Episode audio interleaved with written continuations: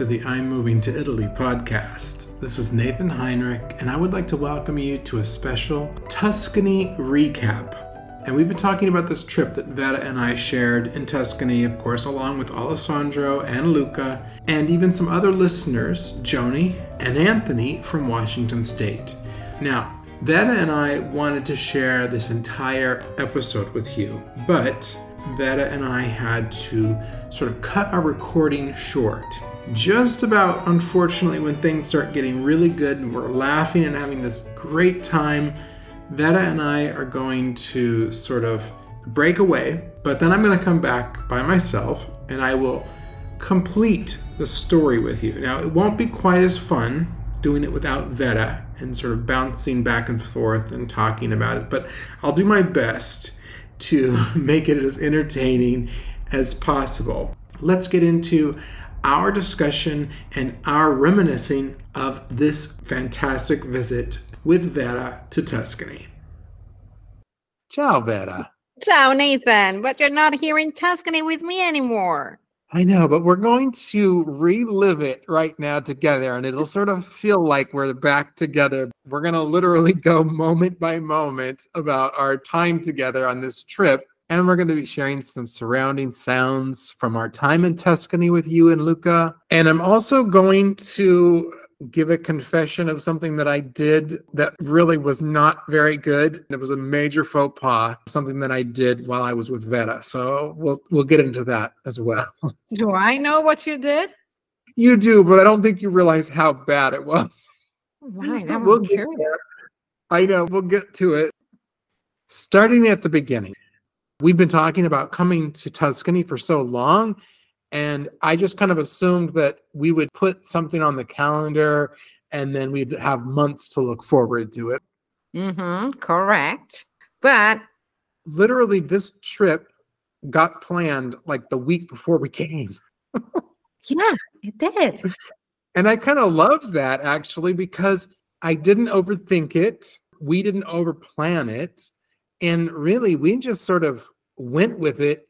And it ended up being just so great because everything we did was so completely unplanned. I mean, I think maybe the only thing we planned, well, maybe you and Luca planned it, was reservation the first night at dinner, right? Yeah, we wanted to take you and Alessandro to that restaurant because it's our favorite restaurant in town and in mm-hmm. the area, I would say. So yeah, that was, you know, part the only thing we sort of planned, the only thing we knew we wanted to do. Exactly. And that was amazing, by the way. We knew that some of our mutual friends and one of your fellow students, who I'm in a group class with, Joni, and her husband, Anthony, were going to be coming as well. And Joni asked me, you know, are you going to be able to be in Tuscany? And I'm like, probably not. You know, I'm busy and probably not going to have time. And, and then I was like, why don't we just go to Tuscany? Like, eh, why not? And then we can see Joni and Anthony while we're there. We can spend a day or two with just Luca and Vera on our own. I ran it by Alessandro and I was like, why don't we just go to Tuscany? Let me get one thing straight right now. I've been begging you to come to Tuscany for more over a year now. And then Joni asks you once and you pack and come here. Yeah, that's what I was waiting for, waiting for an invitation from Joni. no, you know what? Listen, I think maybe I just got worn down. Okay, so, you know, Harrison went and met you in Tuscany, and I was overwhelmed with jealousy and envy and FOMO from that. And then Shelly came to Tuscany and she was there, and you guys were FaceTiming me, and I wasn't there. And I think what was happening is I was just imagining you and Joni and Anthony and Luca all together having this fabulous time in Tuscany. I just couldn't take it. I couldn't take it again. I think that's what it was. that look on your face kind of told me, oh my gosh, how am I going to fit this in? No, no, no. Because, you know, most of my students have weekly sessions, okay? And you told me probably less than a week before, or just right about a week. And so my mind was, okay, I need to contact everyone and tell them I'm not available because Nathan is here. And I'll just be with Nathan the whole time. No classes, no lesson. I don't care. Okay. We're skipping next week. So that's what was going in my mind. I'm like, okay, I can text that student and I can send an email to the other student. And I was just planning my whole week. And maybe, you know, there was a student that had a test coming up. So I was like, okay, we can have an extra session this week. So I'll be free next week. So that was just it because I wanted to be 100% work free just to be with you and Alessandro. Mm-hmm. Well, you were very work free and you were the most accommodating, gracious hosts. I'm so out of practice, to be honest with you, about visiting people and living in Italy. I have kind of gotten out of the habit of being a guest. And I have this feeling of, oh God, I don't want to put someone out. I don't want to put someone out, you know? So I had to get over that because it was you. And when you live in Italy, even if you're a driver, like a lifetime driver, and then you come to Italy and all of a sudden you'd think that Italy was like the size of the United States or bigger because even a trip 30 minutes away or an hour away is turned into this huge, massive thing in your mind, right? That's just how we feel about traveling. I think we talked about this in one of the earliest episodes here in the podcast. We always live close to our family. We move very, very rarely. And if we do, it's still in the same area, in the same region. So we are just not used to it. We just don't travel. Everything is far. And I think there's also another reason because we've been talking about Italian regions. We've done a lot of regions already. And every time I tell you, oh, this is amazing, you have lakes, you have rivers, you have hills, mountains, the sea. So we don't need to drive that far to find amazing spots. Basically, that's it. So we pack up our bags and we get in the car we were wanting to get on the road by like 11 o'clock. I don't think we got on the road until one o'clock in the afternoon or something like that. It was really late. We hadn't even had lunch yet. And then we hit traffic. Mm-hmm. Quite a bit of traffic. Actually, I was expecting, for some reason, I had in my mind this number three and a half hours because when you came here and you left after having lunch here and you drove, you text me three and a half hours later and you're like, we're home. Yeah, because we're Italian. We drive faster. no,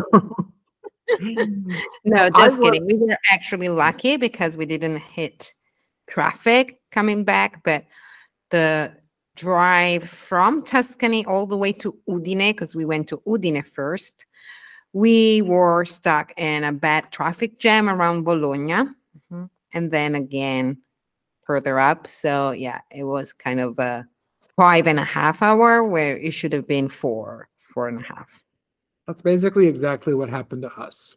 It was five and a half hours on top of having to stop several times at Autogrills. It felt like it took us forever to get there. We hit traffic, really bad traffic, three different times. Anyway, no big deal. It took us five and a half hours to get there. And then we arrive in Tuscany and it was after dark. I think I asked you, Vera, like, where should we stay?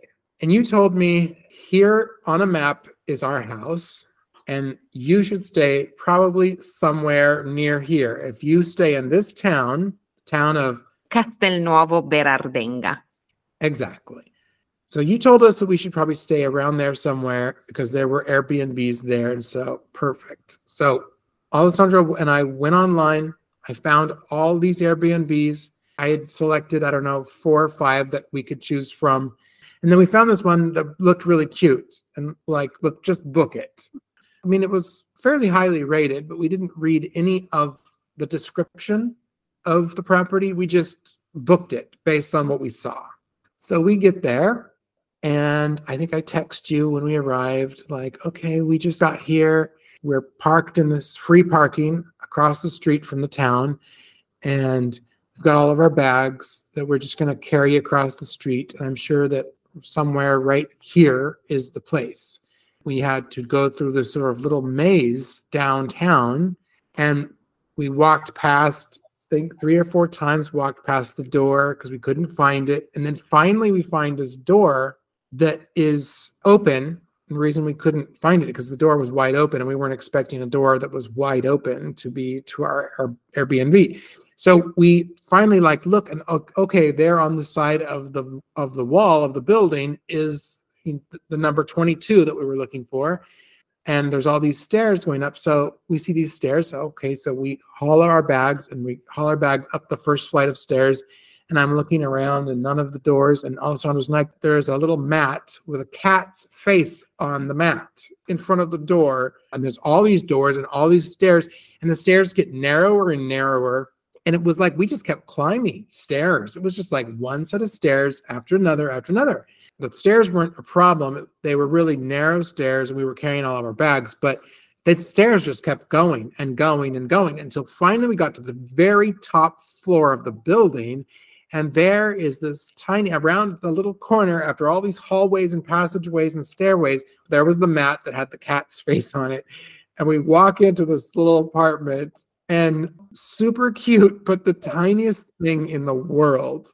There was no balcony. Alessandro really likes a balcony because sometimes he likes to have a cigarette and he likes to have a balcony to go out onto a cigarette. So we walk in, there's no balcony. He's already right off the bat. He's not happy.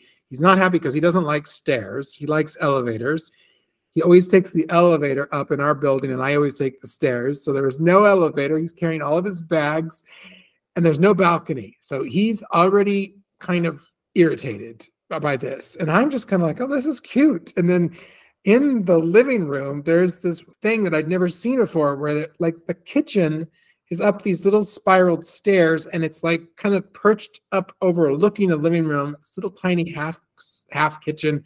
We didn't even cook in it, so it was fine. But and then we walk into the other room and the bed was kind of tiny and there's a little window and one side of the bed is up against the wall and then up around more set of stairs around a corner is the bathroom and still no balcony out there either so after all this time that we've wasted and we, we've only got some of our bags with us and i had to go back to the car and get the rest of the bags we made several trips through this maze of stairs and passageways finally we get settled in and I look at my watch and I realize Vera and Luca are arriving in 10 minutes.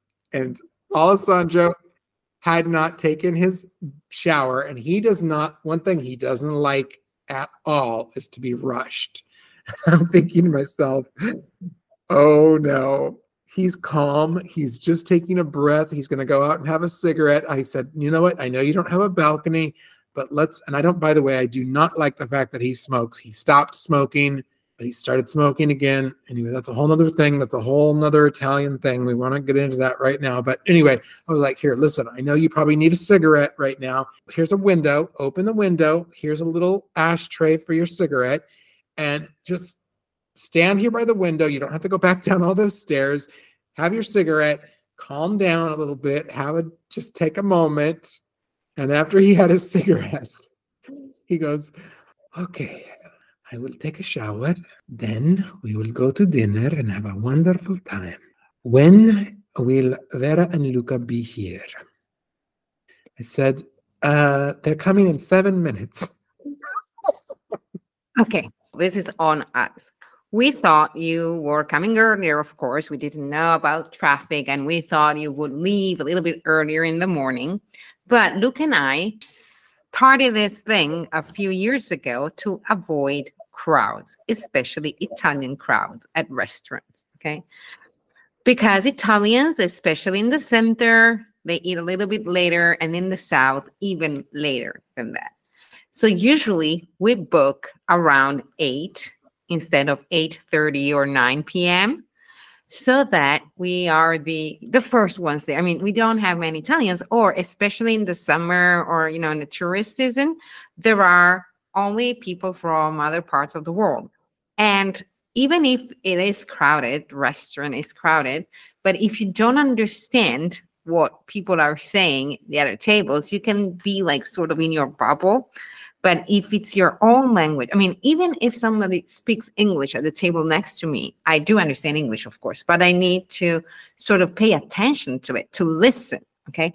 While with your native language, even if you try not to, the words just pierce your ear and get into your brain. So that's why we usually go a little bit earlier to beat all the Italians. And now it has become a habit to us, and everybody knows it. So we just go, okay, yeah, with Luca and Vera, we go to dinner at eight. And so I just booked for eight o'clock forgetting that well of course you're an american you don't care you could have dinner at 6.30 but alessandro alessandrito and i wanted to make a great good impression with him is actually from naples. So he would have probably booked a table for 9 and getting there at 9.30 and then you know a fashionable 15 minutes late journey so he would probably start at dinner at a quarter to 10 am i correct? Okay, just to be really clear, absolutely nothing about this scenario was your fault, Luca's fault, or Alessandro's fault. The entire fault was mine because I did a terrible job. I was the driver, but I should have done a much better job of letting you know where we were, how late we were. I was just not doing a very good job of texting. And then all of a sudden, when we get into the village, another thing that happened was before we got signed into the Wi Fi, which was the last thing that I did, I didn't even have service. My cell phone was not working. So even when I was trying to text you, my phone wasn't working properly. My messages were not going through. They kept not being sent. Maybe it was nobody's fault. Maybe it was all my fault. It doesn't matter. Eight o'clock for me is, you're right, is absolutely fine for dinner. Yes, you're also right. Alessandro would have been very happy to go at 8:30 or 9. But you know what? We were kind of planning to do an aperitivo at the restaurant with you. Anyway, the point is there's no complaints. And by the way, I was like ready to see you. I was like, we're in, we are here. We're five minutes from their house. We're in this little village. We're checked in. We finally made it. I had already taken a shower that morning. I was dressed already. It takes me no time. I do not spend a lot of time in the bathroom. It take literally 30 seconds to do my hair and I spray on some cologne if I remember and maybe a little moisturizer. It literally takes me a, minute or two to get out of the bathroom to be ready. And Alessandro is not the same way. He likes to take his his nice leisurely time. I was ready to meet you guys. So that's exactly what happened. I said, "No, Alessandro, you need to take as much time as you need. I'm going to meet up with Vera and Luca. We'll have an aperitivo together. We'll start having a drink and then just come and join us. It's right. The restaurant is like right here. Vera said it's a one minute walk from our Airbnb. So we'll just meet you when just text me when you're ready. I got him signed into the Wi Fi. I got the Wi Fi on his phone so that he had a Wi-Fi connection, so I knew his phone would work when he was ready. He calms down. Alessandro's a very calm person normally, but he doesn't like to be rushed. And so I'm the one that set set up the scenario where he was feeling rushed. So he felt calm again. and then I walked down the maze of passageways and stairs out onto the main little tiny street. And then I turned to my left, and there I see Vera and Luca all dressed up, walking towards me. And I was like, oh my gosh, you're here. yeah. You were there wandering through the streets of Castelnuovo Berardenga. And yeah, Luca spotted you actually. They said, that's Nathan. We do the hugs and everything. And then, of course, you guys are like, where's Alessandro? It's like, oh, he just needs a minute. He's all stressed out because I told him you guys were like coming right now. He's going to take a shower. He's going to join us. And I was, that was stressing me out. I like to think of myself as this really calm person, but I think I stress more than I even realize that I stress. Mm-hmm. I think so too. And you're not used to traveling. So, you know what you should do? Travel more often and come to Tuscany again. That's exactly what we need to do. That's the cure for everything, isn't it, Vera? Tuscany. Mm-hmm. Tuscany. You just come here. So at that point, we walked with you and I showed you my little town. Well, I mean, not exactly the tiny, tiny village where I used to live, you know, but the town closest to that, uh, where I do my grocery shopping, where I have coffee every day and go to the post office and the tabaccheria and everything else. So my little village. So we showed you uh, where Luca works, where I worked before, and basically everything. Did you like it? I did. And it was absolutely not what I was expecting. It was, I don't even know what I was expecting. You just, you know, you build up pictures in your mind of what something's going to look like, going to be like. You don't even realize you're doing it, but your mind automatically conjures an image of what it will look like. I guess all I can say is that it was a thousand times cuter and more charming than I ever imagined it would be. Even now, even though I've lived in Italy for three years now, almost, it's almost like Italy is a set to a movie. It's almost like it's too perfect for words, too quaint, too charming for words. And we're like walking around this town, and there's this perfect little church. And then when I say a little church, I mean a church that was like a gorgeous, like mini cathedral with these beautiful, giant pillars holding up the facade of the church. Then we walk to a little park nearby and we walk past the restaurant, and the restaurant looked so cute. And then we're walking through this little park with I think maybe a World War II memorial or something. And and then Vera sees recognizes one of her friends that she used, one of her former coworkers she used to work with at the castle, Mhm. Camellia, right? Yeah, bravo. You remember that. Well, I mean, she has the name of a plant, a flower, so it was easy for me to remember. and so, anyway, you start talking to you and Luca start talking to her because, of course, we're just kind of killing time waiting for Alessandro to join us. And so, you guys had a nice conversation with her. So, you're talking back and forth, and I'm listening to, to, to her talking in Italian to you, and you're talking. She's got this interesting accent she starts talking to me because you guys told her who I was, and then she immediately s- switches into this perfect English. And I was just like, oh my gosh, like, how are you able to speak such perfect English?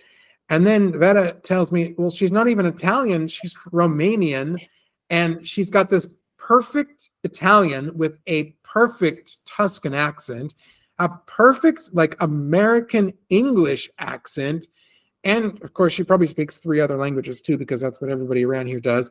She was so sweet and we had a lovely conversation and then we started walking back to the restaurant. Still no sign of alessandro.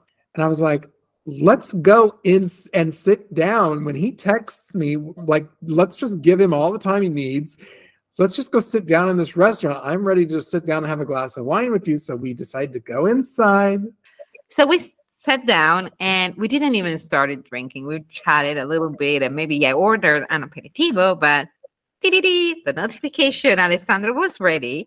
And so I said, I'm going there. I'm gonna pick him up, right?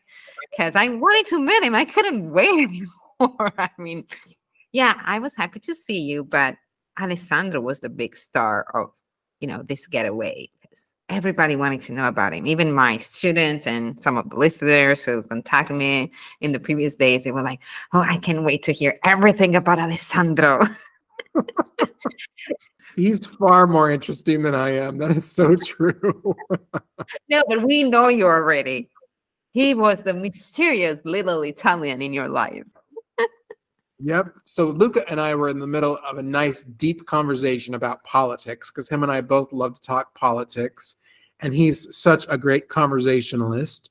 And the good thing is, he's willing to go back and forth in, in Italian and English. And so mostly he speaks in English, but sometimes we speak back and forth in Italian too, which is lovely.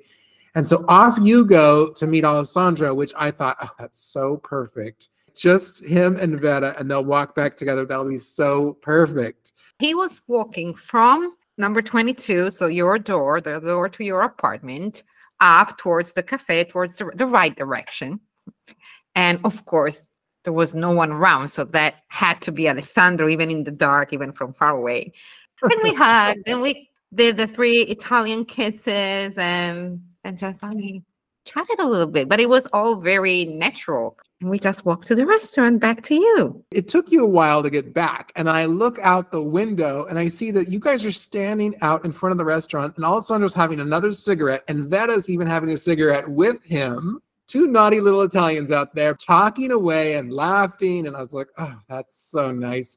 Two of my favorite people in the world standing outside a restaurant in Tuscany. I'm sitting inside with one of my favorite people, Luca. We were going to have the most wonderful dinner together.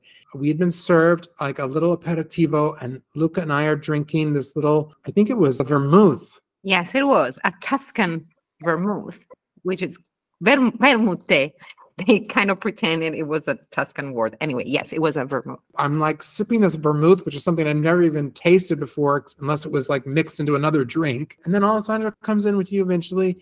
We all sit down together, and so began one of the most glorious dinners of my entire life. Did you really like it?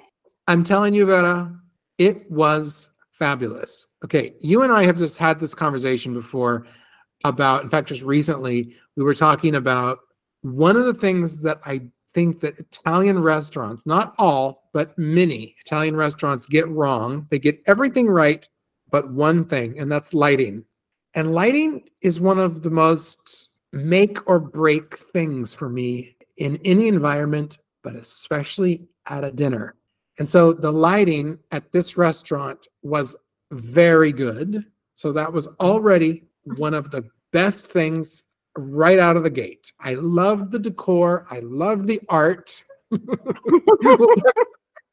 talk, about the art, but it was great art, great decor, and great lighting. Tell us about the restaurant, Vera. Okay, so this restaurant is like in the city. It's kind of newish. I think it opened four years ago, and then two years ago, right after COVID, this chef that I knew very well from another restaurant and was already my favorite chef decided to become a partner of this restaurant in Castelnuovo. So basically, it moved closer to me, and I said, "Oh, this is perfect." So that's when I started going there. The restaurant is called Antonimax. It used to be called Anonymax, so sort of like anonymous something. Um, but then the chef came and the restaurant changed its name because the chef is Antonio and the owner is Max. So Antonio Max, that's like a fun. And well, I love the place. I love both of them. I love the food. It's just the best. I love the vibe. The atmosphere is very quiet. I mean, for Italy, it's kind of quiet, not too big.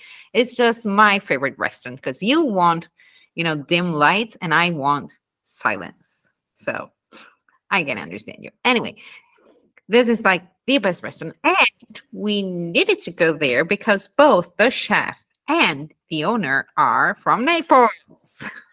Which I find to be so amazing because you don't even really like Southern food. You've never even been to Naples. Uh, Alessandro wants to change that, by the way, but that's a whole nother topic.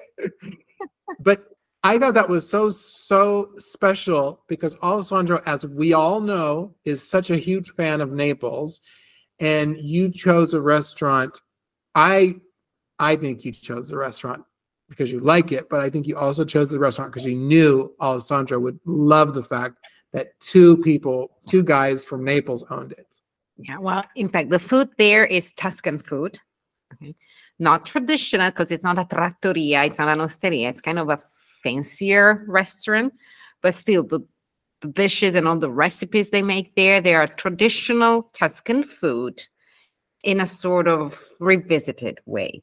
Antonimax, Chianti Soul Kitchen. Anyway, even if they are from Naples, they didn't come here together. I mean, Max has been living here for 30 years, maybe 40. He came here when he was a child, uh, while Antonio moved here, I don't know, maybe 10, 15 years ago. So and they became friends here. Anyway, the fact that they were from Naples was just a plus. But did you like the food? Oh, I mean, the food was fantastic. I know the food is always going to be amazing at an Italian restaurant. This food was like amazing times 10. And probably because they're from Naples, they happened to just happen to have Alessandro's favorite wine. They had a bottle of his favorite wine, which is from Naples, called Falanghina. So he sees that on the menu. And of course, Vera and Luca are very, they're very good Italians. they're very good Northern Italians, Tuscan Italians, and they pair their food very elegantly with their wine. Alessandro, being the typical Southern Italian that he is, he doesn't care what he's eating. If he sees his favorite wine on the menu, he's going to order a bottle of it. And that's exactly what he did. And I don't even know that it paired with what he ordered because I think he ordered what I don't even remember what he ordered. I don't even remember what I ate. Oh, yes, I do. Of course I do. Of course you do. Come on. I'm going to let you talk about the food because you do a better job talking about food than I do, Vera. Okay, so now the Italian style. I'll try to be very quick. So we all have, usually we don't do the whole thing because it's too much, you know, antipasto and then primo and then secondo and then dessert. It's just too much, at least for us. And you agreed. So basically, we all had two courses. I had like an antipasto and um, secondo. Someone had an antipasto and a primo, or a primo and a secondo, something like that. And so we had um, an amazing tartar, and Alessandro had some cauliflower. Some, but of course, if you just say cauliflower, it's uh, you know, nothing special. But it was so special with a sauce on top and all the decorations, even edible flowers on top. And I had a typical Tuscan pate, liver pate.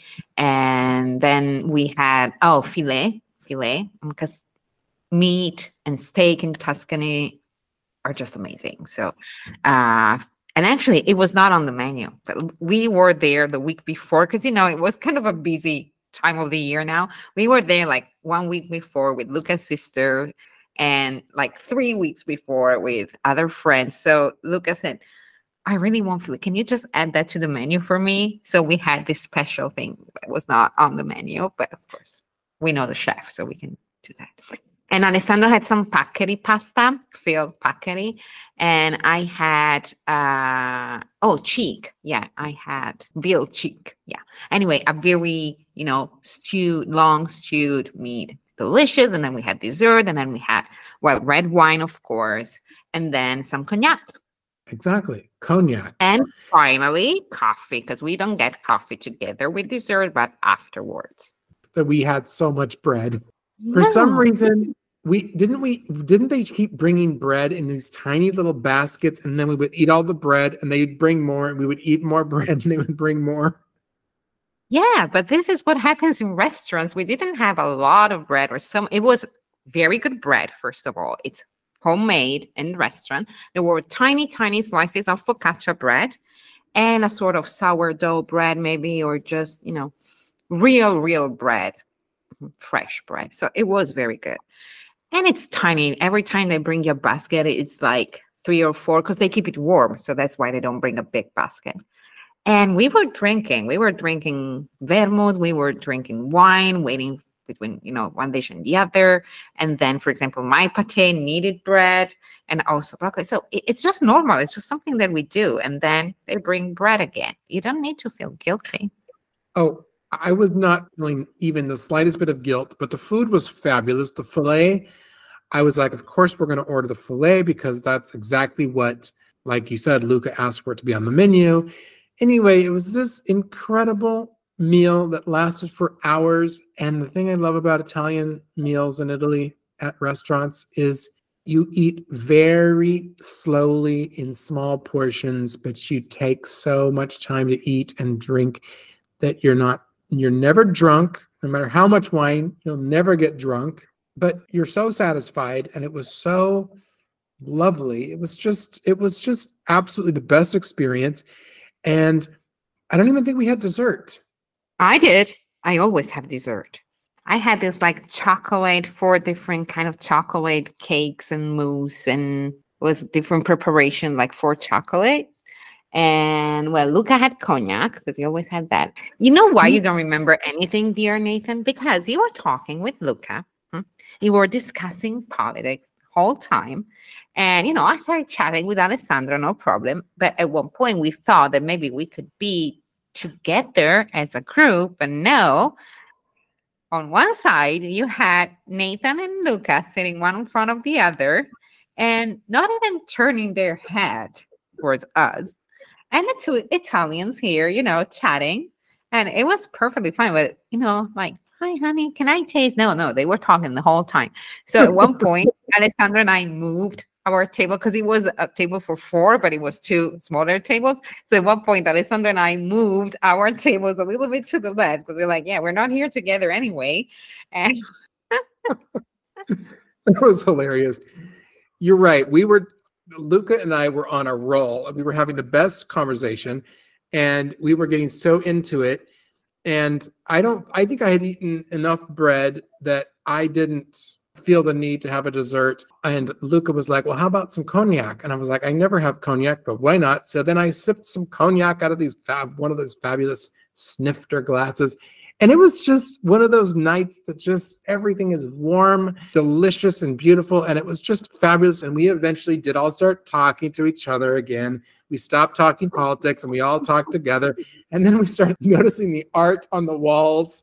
And then we just lost it. We started behaving like kids because one of the pieces of art, the one that was just up over Luca and I's head, was like this the, the, the backside of this naked woman and there were these two old men in the painting too and you could see right through the the woman's thighs and see out through her thighs out to this view and I remember asking Vera, Vera, what is the Italian word? What is the Italian term for a thigh gap?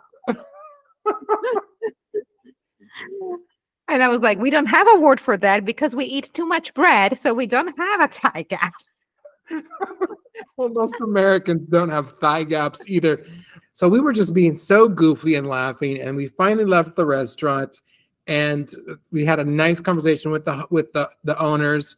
And it was Alessandro, you know, was talking to them, and it turns out one of them was from the same neighborhood that he was from in in Naples, and it was just such a lovely evening.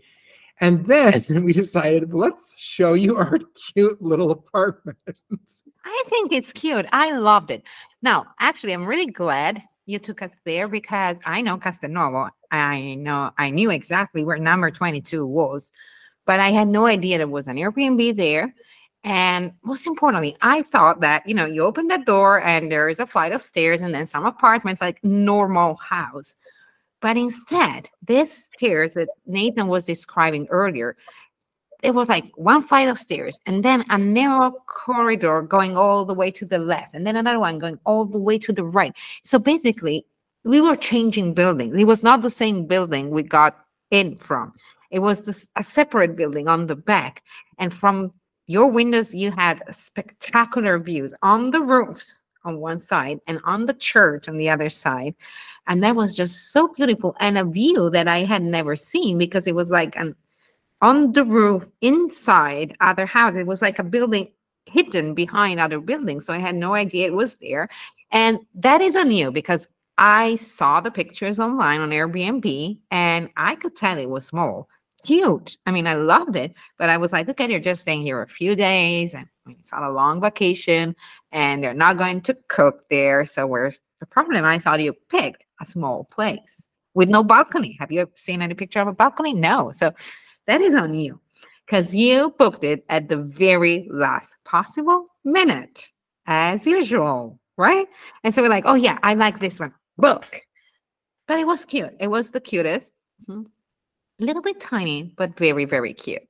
But the cutest thing is the surprises you brought for us. You shouldn't have. So Nathan had this huge cassetta, so like a case, wooden case filled with Prosecco wine for us and plate for me especially.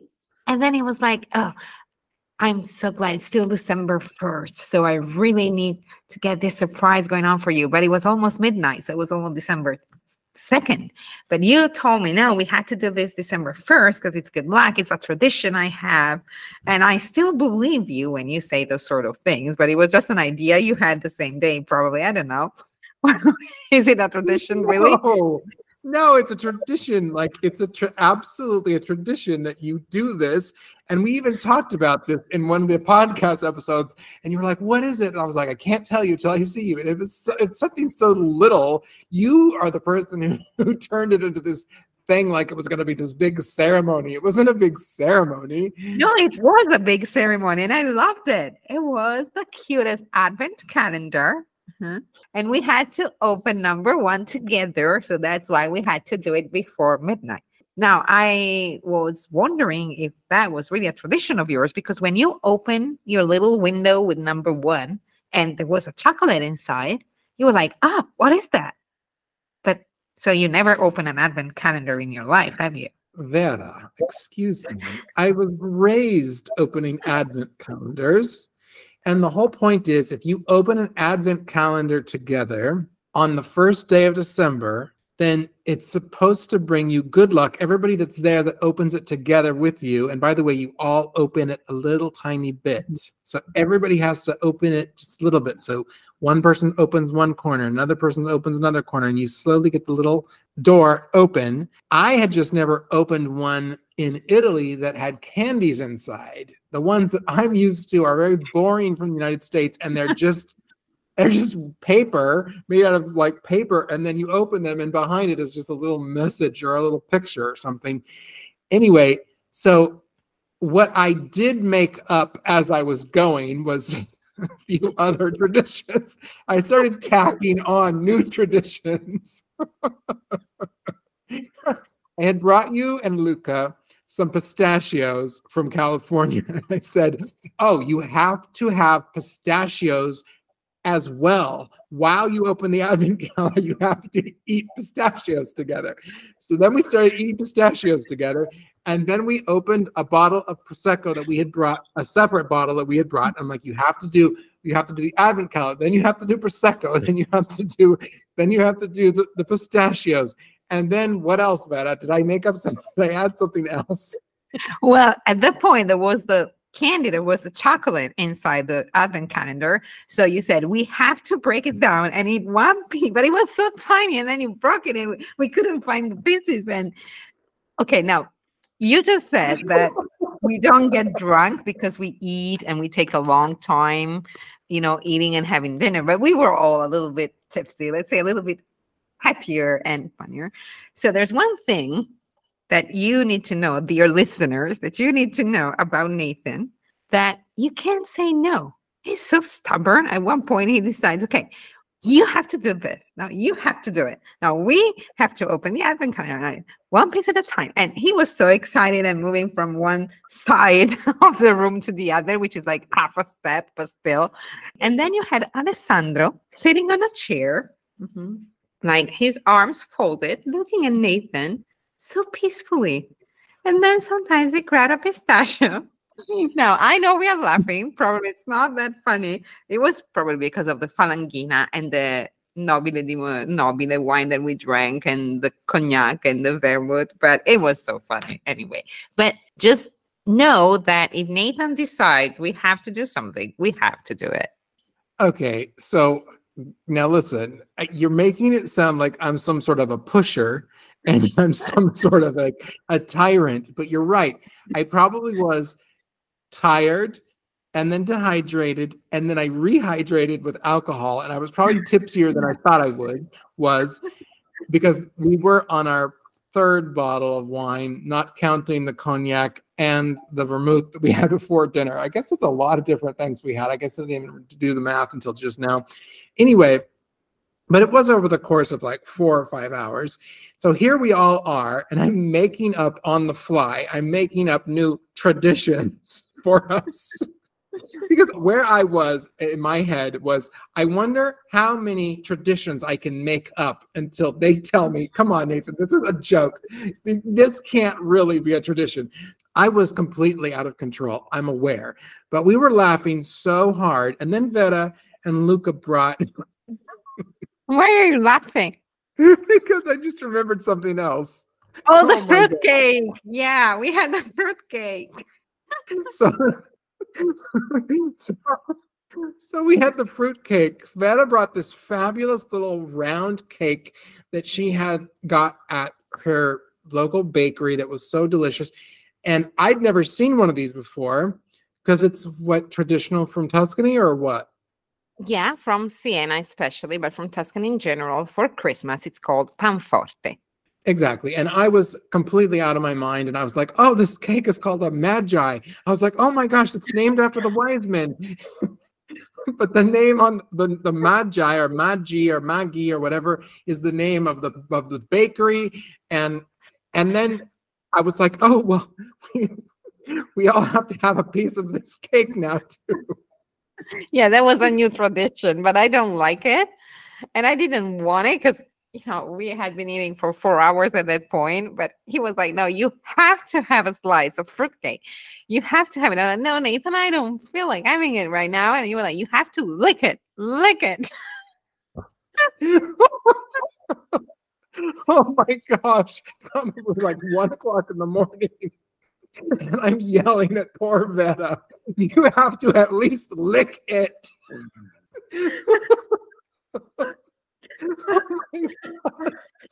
Obviously, I okay. did lick it because you cannot say no to Nathan. so.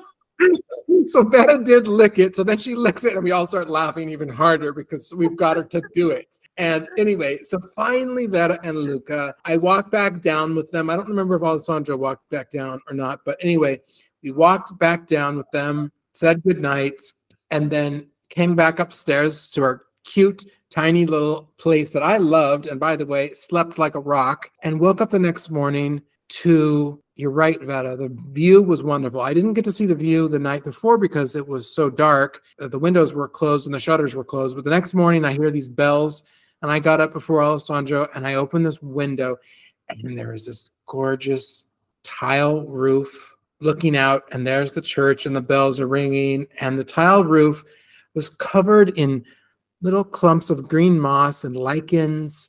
And it was clearly an ancient roof that had been there for probably hundreds and hundreds of years. And it was gorgeous. Then I look out the other window and we have another gorgeous view. And so I'm some of you might even have seen I posted on my Instagram uh, an Instagram story about that. Anyway, I got dressed and ran down and I think met you and Luca at the little mm, bar, right? For a cafe. Yeah, cappuccino. we met there because it's the best cappuccino in town. And you know, Luca is very particular about his cappuccino. So we wanted you to try that. The man working there, the owner of the bar, is Salvatore. He's sort of a friend now because we've been going there for the past 15 years. And we had a coffee there. And then it was just, you know, no plans at all because I like to be relaxed because you never know how you sleep, how you wake up, what you feel like doing. So we drove you around a little bit of my Tuscany with some, yeah, we picked some special places that are special to us in the country just to show you Tuscany, which is very iconic, but not very touristy. So not the big cities, but just the area around. So vineyards, cypress trees, and gravel roads, and just Tuscany. Tuscany the whole time that we were on this trip, Vera is doing this thing like with her hands, like she's you know mesmerizing us or hypnotizing us. Tuscany, Tuscany, like trying to pull us towards Tuscany, uh, which you know, like I said, it's not very hard to try to convince anybody to come to Tuscany because it is so gorgeous. You're right. By the way, that was the best cappuccino I've ever had in my entire life. And Luca's right. Luca has very high standards for cappuccinos, because he likes them a certain way where the foam bubbles of the foam have to be so thick that if you were to pour sugar on the foam, the sugar would literally be held up by the foam instead of falling through it into the liquid below. And I've never seen a frothier, thicker, more fabulous cappuccino in my life than the one Salvatore made. So obviously, I can see why when Luca was here, he was less than impressed by the Veneto Conegliano cappuccinos because they just weren't up to his standards. No, I mean, it's not Conegliano. It's just that it's very difficult to make Luca happy with a cappuccino. So that's on him. That first morning, we're at the coffee shop at the bar and I'm inside looking out the window and I realize, oh my gosh, it's hailing outside.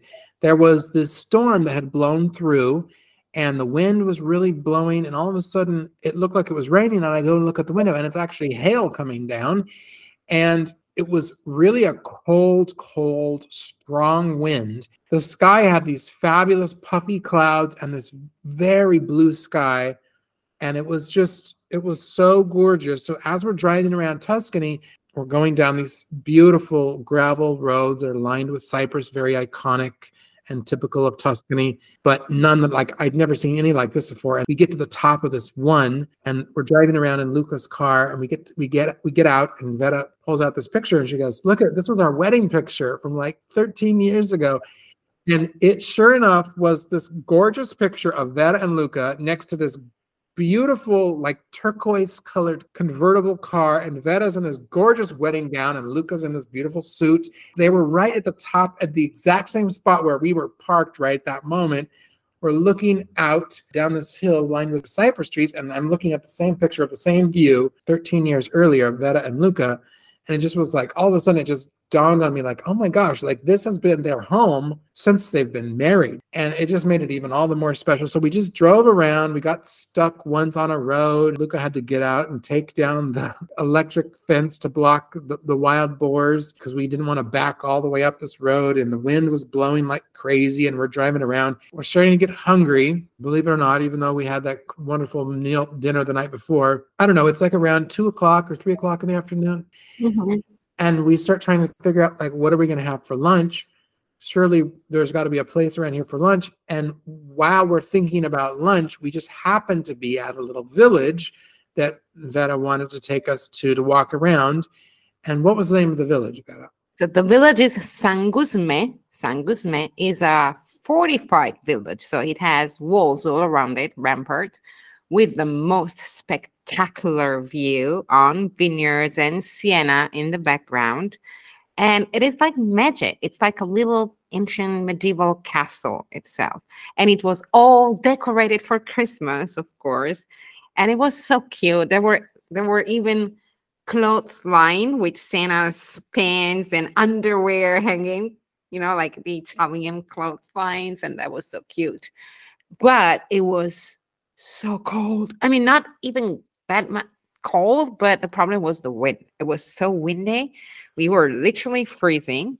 And I knew there was this place that opened like last year, I guess, and I had never been, but I've heard it was good called Bruschetteria, which is like sort of a made up name, a place where you eat bruschettas and also some other dishes. And it was so cold. And we were like, whatever, let's just go in here and warm up and eat something. And that's where we went to the Bruschetteria da Sera Eremino at San Gusme. And wow, I'm so glad we did because now it's my favorite, you know, quick lunch or quick aperitivo or whatever, your little snack during the day ever. Well, unfortunately, that's where I have to break in. And Vera and I had to go our separate ways. I had a Christmas concert to go to with Alessandro, and Vera had to go and meet with a student. All right, so where we left off was we were just having this wonderful lunch in the tiny little Tuscan village of San Gusme. So after our fantastic lunch, Alessandro and I went back to our Airbnb. Alessandro took a nap, then we got cleaned up later on, and Vera and Luca had invited us over for dinner. So we went over to their house for dinner. And I can tell you that they are in a really, really fabulous location. They're in this new villa, which is a beautiful stone villa, and everything is completely new and renovated. And even though we got there after dark, I can tell that the view, because we could see even the lights off in the distance in the hills, just gorgeous. And Vera thinks that it's not quite as wonderful as a view as her other place. And while that might be true, the entire area was just gorgeous. So we go in and we have an aperitivo before dinner. We're drinking some prosecco that we brought, and Luca opens up some red wine, and we're drinking red wine from the area. We're having some cheese and some bread and some local olive oil, and we're just having this fantastic sort of aperitivo. We're listening to music, we're talking, and then Vera started cooking. She made this fabulous risotto dish, which is a red risotto. One of the most wonderful things about the menu was the dessert. And Vera had remembered somehow that I loved this one particular dessert, this Italian dessert, which is called panna cotta. Any of you who have ever had it, you know how wonderful it is. It's this very, very light, sort of almost jello pudding. It's white, it's made out of milk and vanilla and it's just light and wonderful and you either put usually strawberries or a mixed berry like fruto de bosco which means fruits of the forest so just different berries mixed together. In this case we had brought vera some swiss chocolate because we knew how much she loves chocolates so we brought her some swiss chocolate. She melted some of that chocolate down and poured that chocolate over the panna cotta it was divine and we just had the most wonderful time. We just talked and laughed and drank wine and visited until very late in the evening. Finally, Alessandro and I, probably around, I don't know, midnight or so, we got in the car, we drove back, and we just slept like rocks again. then the next day, so the next day, we decided we were going to go to the castle. So while Luca was doing his thing at the church in the morning, Vera and Alessandro and I all went to the castle. So then Joni and Anthony arrived and we met them up at the castle. And it was the first time we'd ever met. And so that was so wonderful. And we just hit it off right away. So Vera and Joni and Anthony and Alessandro and I had this fantastic private tour of the castle and the grounds from Vera which was very, very special. And not only did we get to see the gardens and the exquisite views, those views from that castle that the Baron had mentioned were the same views that were there from like the 14 and 1500s during the Renaissance period. But we got to see some private collections and some private rooms and to see inside the chapel. And it was just incredible. Now, earlier in, in the episode, I had mentioned that I did something really, really horrible. And I'm going to tell you what that is now. So, we were inside the chapel, and I shouldn't even admit this, but I'm going to anyway because I'm looking at something on my desk that I, I feel a little guilty about.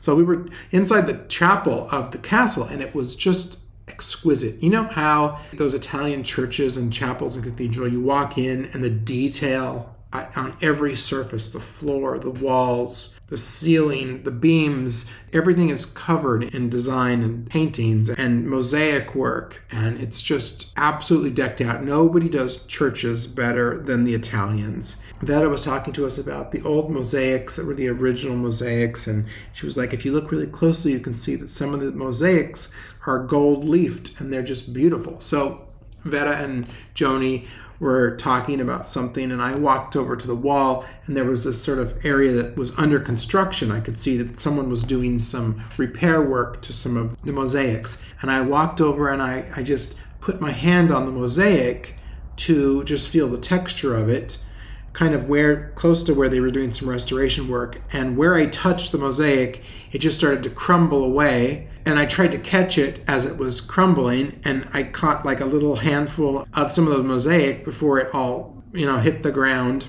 And then I'm looking down in my hand and I'm holding these little intricate, tiny pieces of mosaic that are over 500 years old, and some of them have gold on them. And I was just like, oh my gosh, I, I don't even think I don't even think we're supposed to be in here. And here I am holding some of these pieces.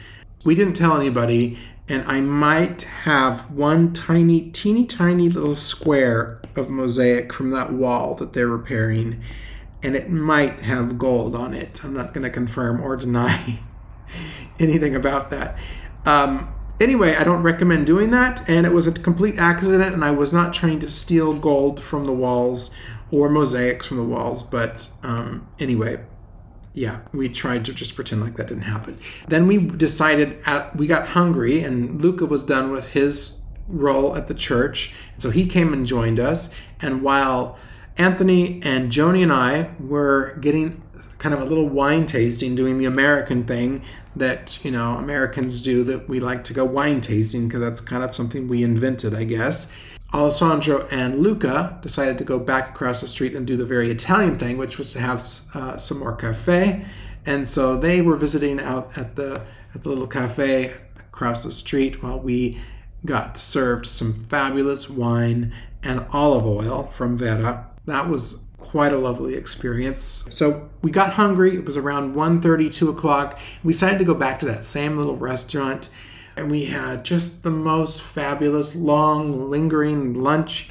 We were drinking wine and we were having tagliatelle, wild boar, and pasta dishes. We had eggplant parmigiana. We had just so much fabulous good food. And Vera and Luca said they definitely will be coming back. So after hours and hours there, doing our thing, we decided to go back to Vera and Luca's. Vera and Luca very kindly invited us back to their house for an aperitivo because by this time it was like four or five o'clock in the evening. It was getting dark and pulled out more wine and we're drinking more wine and hanging out and playing Christmas music. And Joni had brought some wonderful gifts from the United States for everyone. And so we opened gifts and we, we just had such a lovely time. And Joni had given us, one of us, a game. And so we started playing the game that she gave us at some point, Vera like put a bag of marshmallows in front of me and she's like, look what I still have. So the next thing I know, Vera and I are up in the kitchen and I'm like, let's make some Rice Krispie treats. So we made Rice Krispie treats and it was just basically hours and hours and hours of laughing, eating, playing games, and just having the best time ever. It was basically just a full day of hanging out with Luca, Joni, Anthony, and Alessandro and I, just six of us, and it was just fabulous. We were only there for Friday, Saturday, and Sunday. It felt like we were there for much longer, and I have to say, Tuscany is truly beautiful. And I want to thank Vera very much for taking the time. She took off those three days and was just the most wonderful host, her and Luca. They were such fabulous hosts to us. They helped to make our time there extremely special. So, thank you, Vera. Now, I want to share some surrounding sounds from our time in Tuscany with you.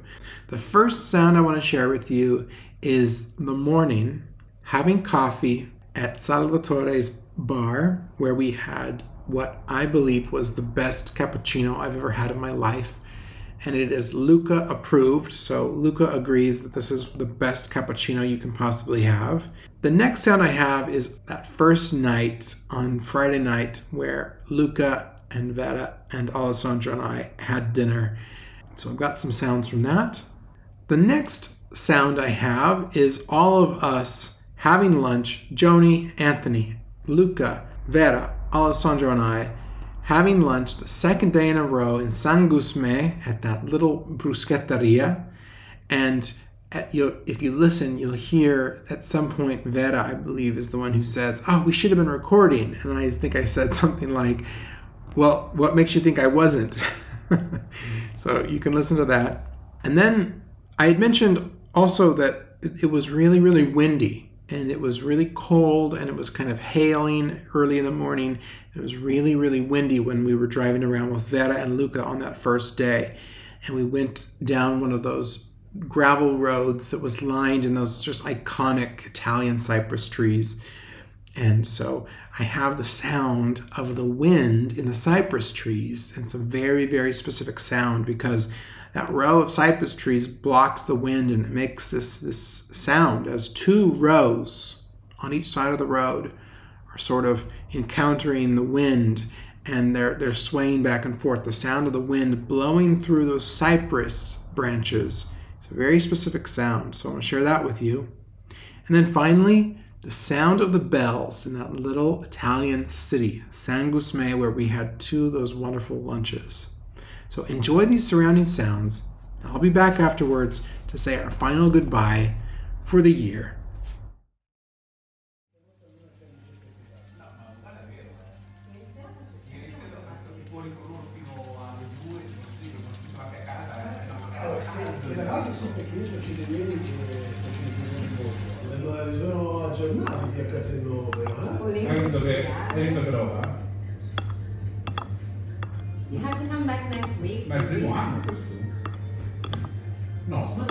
so. No, That's about it. You have to take one tiny bite. I know. Molto senese. Just lick it. Some of it has to go inside you so you can have the good luck. Ok. This is part of the tradition. Look up. It's part of the tradition. Just lick it. It doesn't. Have, it does have to go inside a little bit. Well, Not all of guarda, it. Luca, vero? È vero. Merry Christmas, everyone.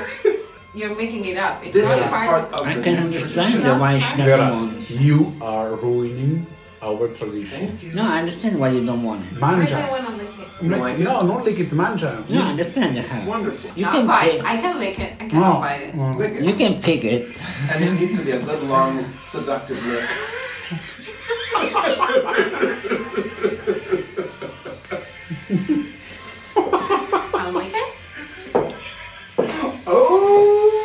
Oh! No, Vera, mangialo. No, no, non mangio.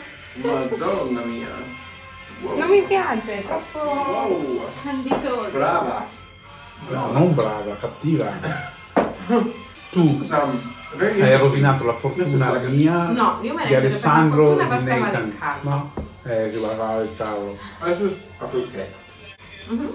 It's from Tuscany, so you have cinnamon in it, you have ginger, and And put and, salt it. and you cannot put salt on it.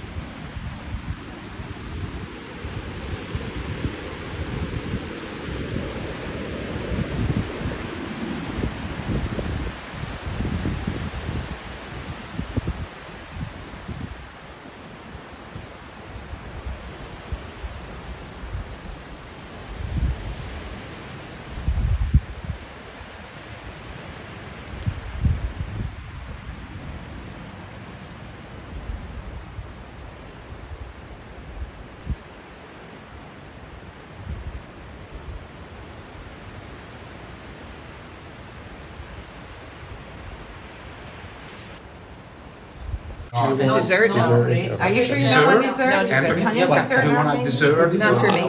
But we're gonna have No, also, but I- we're gonna have in a little bit. We're gonna have a aperitivo. Vorrebbe il caffè No, sambuca. I'm fine. coffee would be great. Sì. Caffè? Caffè? Sorry, but did you say sambuca, Anthony? Yeah, I said sambuca. Do you have sambuca? Ma Avete la corretto sambuca? o a parte? Do you want it in the coffee Yeah, coffee in the or? cup. Okay, yeah, so corretto, corretto sambuca. Corretto? Corretto, yeah. Macchiato? Yes. Macchiato? Io? Io anch'io prendo un caffè. Certo, certo. Get a little here. Anche un macchiato, caffè, caffè macchiato. Adesso quattro caffè macchiati, Uno uno sambuca. Ah no, uno corretto. Sì, corretto Uno sambuca. freddo, uno caldo. Eh, Sì, sì, buona, certo. buona. Ah, Allora, caldi, guarda, freddo li porto il brichino dell'aria. Poi caldo, macchiato, No, per me, eh, se possibile, un doppio. Caffè doppio? Non macchiato. sì, Sì, sì. Okay, I sent it Lui è to un you. macchiato. I sent it to you. caldo. Sì, la signora caldo. How would you like your coffee Wonderful again? that tomorrow. Macchiato I will with contact hot you. milk. And you have a chance to see. Yeah, we can walk Ok, in allora there. due caldi, uno freddo, uno doppio. I will try to do uno my è- best in E order to niente, get in touch. I mean- normale, caffè? No, io sono a posto. Niente, ok, perfetto. We should have recorded this. We did. We Kind of did. in real estate, people We did. all of a sudden are interested in something and they lose Obrigado.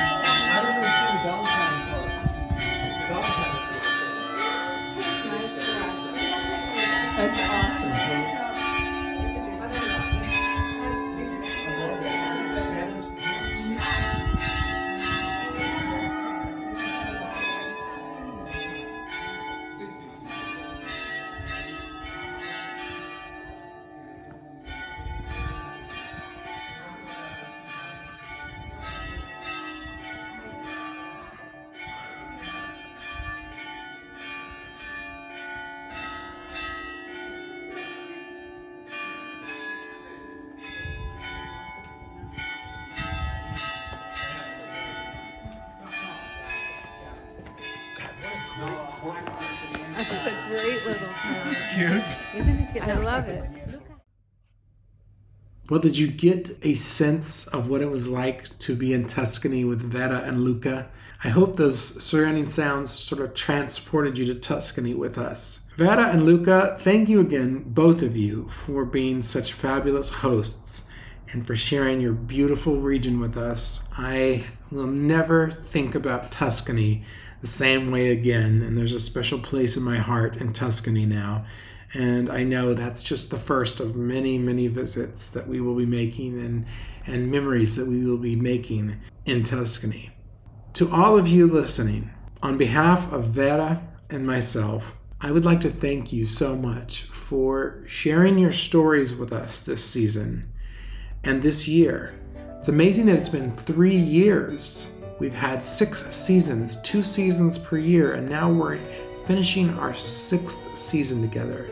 Whether you are Jewish or Muslim or agnostic, whatever you are, however you celebrate, I want to wish you a very, very Merry Christmas, Bon Natale, Happy Hanukkah, and I just want to wish you the most wonderful, joyful holiday season and the happiest new year.